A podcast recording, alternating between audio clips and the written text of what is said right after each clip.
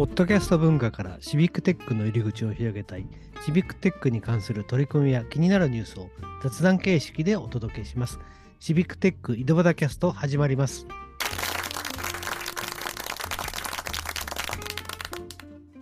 今日も川崎の又と埼玉の太田と、岐阜の石井がお届けします。はい、ありがとうございます。今日も、えー古川さんの会第2回目になります。古川さん、よろしくお願いします。はい、よろしくお願いいたします。えーと第1回はやっぱり古川さんはいろんな活動をされてて、まあ、なかなか、えー、といろいろあの聞きたいことがいっぱいあったんですけども、えーこの第2回目は結構古川さんに関していろいろ聞きたいことを聞いていきたいと思うんですけども最近古川さん気になってることとか、えー、とこういったことに注目してるみたいなことっていうのはあるんでしょう？かそうですね、あのーまあ、やっぱりシビックテックやると、とかやってる方とかだと、必ずあの通る道としてあのデータが荒れっていう、何かアプリを作ろうとしてもデータがちょっと荒れすぎるという。で、ここで言う荒れっていうのは、あのーまあ、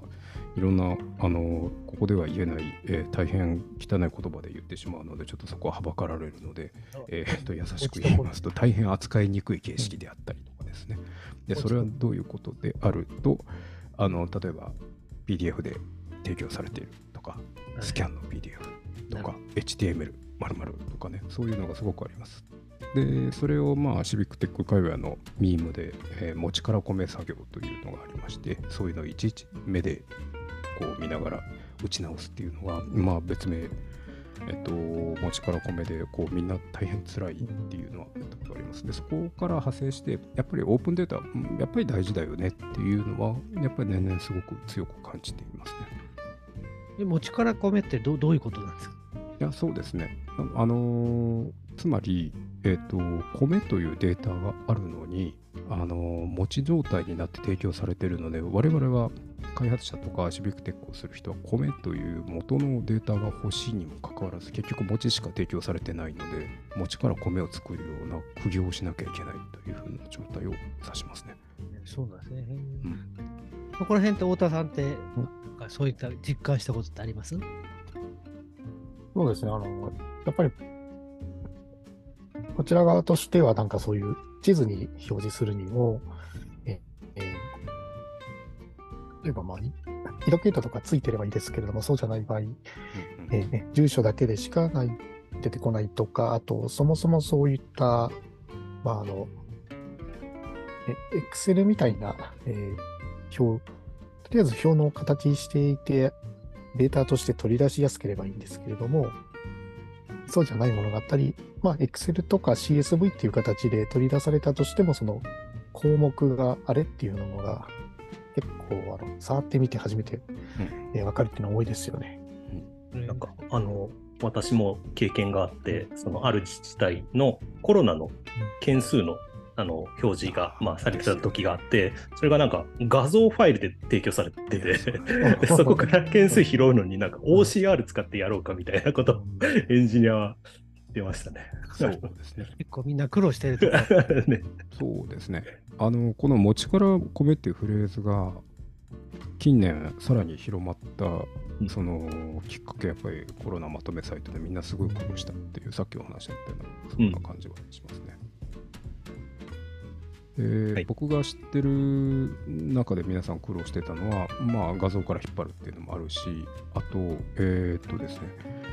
正確な情報を最初みんなどこも出してくれないっていう都道府県とかあると、一番正確なのは、えっと、知事の、知事のあの記者会見だっていう話があって、それの、それで知事の書き起こしのツイッターが一番正確だみたいなことを突き止めた人がいてですね、それをスクレーピングする、スクレーピングってあの、そのテキスト処理をするかっていう頑張ってたグループとかあって、で、あれ、まあちょっと第1回目でもちょっと言い忘れて、僕も北海道のあのコロナまとめサイトのローンチのネットをちょっとお手伝いをしてたんですけど、あれ、まあ、全国で広がったっていうのは、やっぱりデータの大切さにみんなちょっと気がついたっていう、とても良いきっかけだったのかなと思います。でそれは使う側もそうだし、出す側もそうだし、っていうところでもしこれからそのシビックテックとかオープンデータの教科書がなんか作られることっったら、あのトピックはちょっとぜひ乗っけてもらうといいな。まあ多分みんな身にしめて、ああ、あれ、持ちから込め大変だったよね、みたいなことは言っていただけるといいなと思って、結局持ちから込めの宣伝会よって話にはなるんですけれども。そうですね。でも、ううんん、そのあのまさにそのコロナサイトは結構自治体の人にもいい、やっぱりこうやって使うんだよみたいな、うんうんうん。あの事例になったのかなっていう感じですよね。そうですね。あのやっぱり自分たち苦労しないと覚えないと思うんですよ。自転車もこけなきゃ始まらない。スキーも転ばないともう学べないものは人の悲しい差がですので。ってなると、やっぱりとても良いきっかけだった。あの、まあ、いろいろネガティブなこともあったんですけど、僕はすごくポジティブに考えてて、あれでデータの大事さっていうのは世の中に広がったんじゃないかなと思ってます。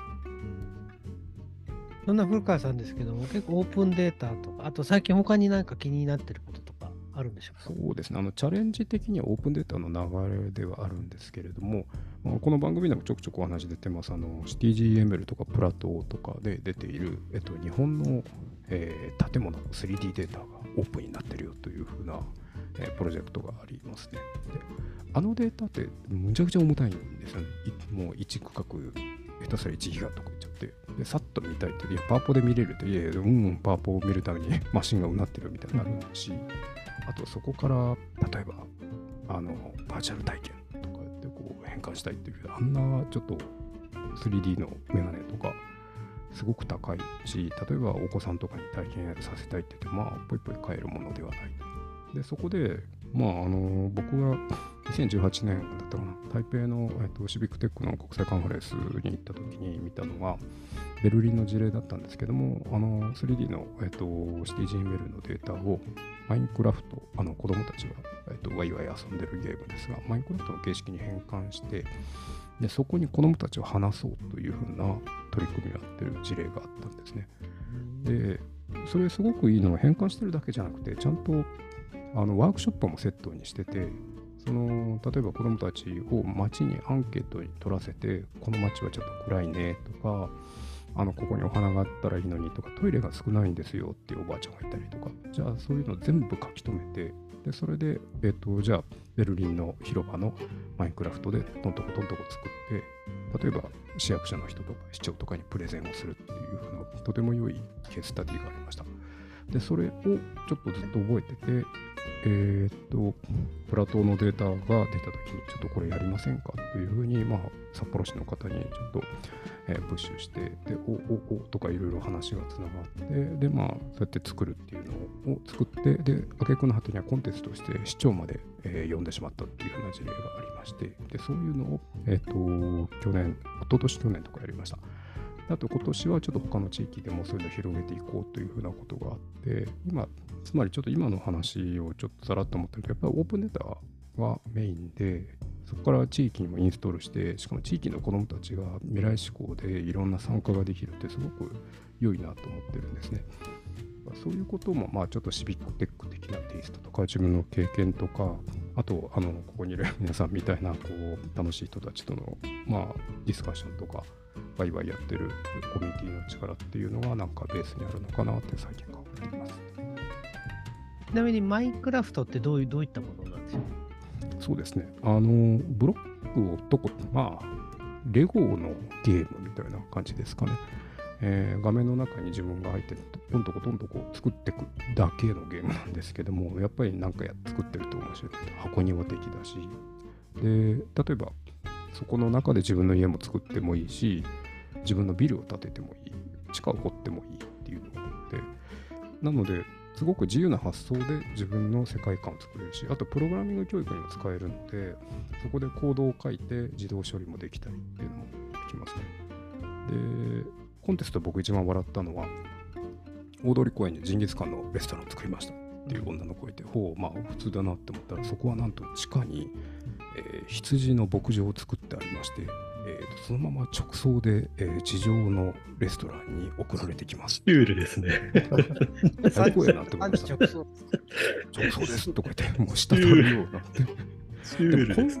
この発想できないじゃないですか、僕ら。うん、できないな。絶対しかもそれを実現して、市長の前で話ができて、市長もわはははって言ってるっていうのは、これはある意味、新しい世代来た、世界来たなっていうふうには思います。だからこういうこともオープンデータとツールと、あとコミュニティですね。この3つがなんか揃うからできたようなことかなとちょっと考えています。いいですよね。そういったオープンデータをどうやって使えるかってよく言われるんですけど、そういったこう楽しさと、やっぱそういう新しい発想っていうのはすごくいいと思いますけどね。なんか、そうですね。よく聞かれるんですよね。なんか、何が楽しいんですか？とオープンデータ出してとか、うん世の中どうすれば良くなりますか？と。いや、多分それ手段が目的化してるので、いや、もうちょっと別の方から考えた方がいいですよみたいな話とかはよくしていますね。ありがとうございます。えーもっともっといろいろ話を聞きたいんですけども、ねそ。ろそろお時間になってしまったので、えーと第2回目はこれで終了させていただきたいと思います。深川さん、ありがとうございました。ありがとうございました。ありがとうございました。ありがとうございました。